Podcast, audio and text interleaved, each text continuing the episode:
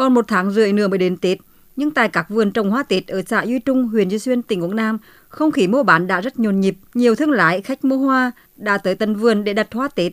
Bà Trần Thị Thu ở thôn An Hòa, xã Duy Trung, huyện Duy Xuyên cho biết, năm nay gia đình trồng 170.000 chậu hoa các loại. Mỗi ngày, bà thu xuất bán ra thị trường cả ngàn chậu hoa dài hiển thảo, mai địa thảo, hoa giấy, cúc mâm xôi. Năm nay hoa được mùa, thị trường tiêu thụ mạnh. Bà thu dự kiến lại chừng 600 triệu đồng đến 700 triệu đồng.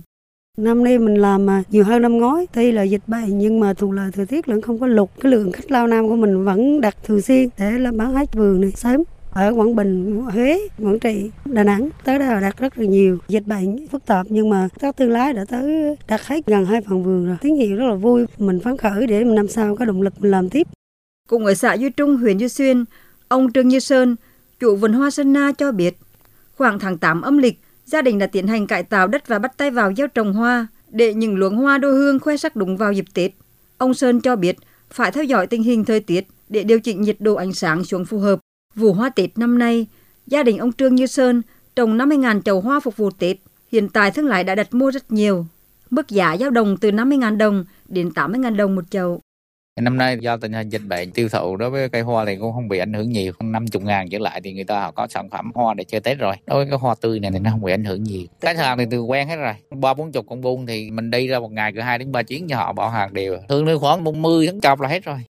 Huyện Duy Xuyên, tỉnh Quảng Nam có hàng trăm hồ trồng hoa Tết, tập trung nhiều nhất ở các xã Duy Thành, Duy Trung, Duy Nghĩa, Duy Hải và thị trấn Nam Phước.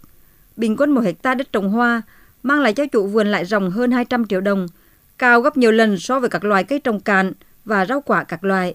Không những thu nhập cao, các chủ nhà vườn còn tạo việc làm cho nhiều lao động nông nhàn với mức thu nhập bình quân từ 200.000 đồng đến 300.000 đồng một ngày. Ông Phan Xuân Cảnh, Chủ tịch Ủy ban dân huyện Duy Xuyên, tỉnh Quảng Nam cho biết. Nghề trồng hoa, Di Trung, các xã vùng Đông có nhiều khởi sắc. Quan điểm của huyện vừa qua cũng đã có hỗ trợ, ví dụ về đất để mở rộng. Và cái nhu cầu hoa năm này sẽ có nhiều thuận lợi. Cái mùa hoa phục vụ cho cái xuân nhâm dần sắp đến nó sẽ có nhiều khởi sắc. Vấn đề là giải quyết được lao động, nâng cao thu nhập của người dân trong điều kiện khó khăn vì dịch bệnh. Tại tỉnh Quảng Nam hiện có khoảng 1.500 hộ dân trồng hoa Tết.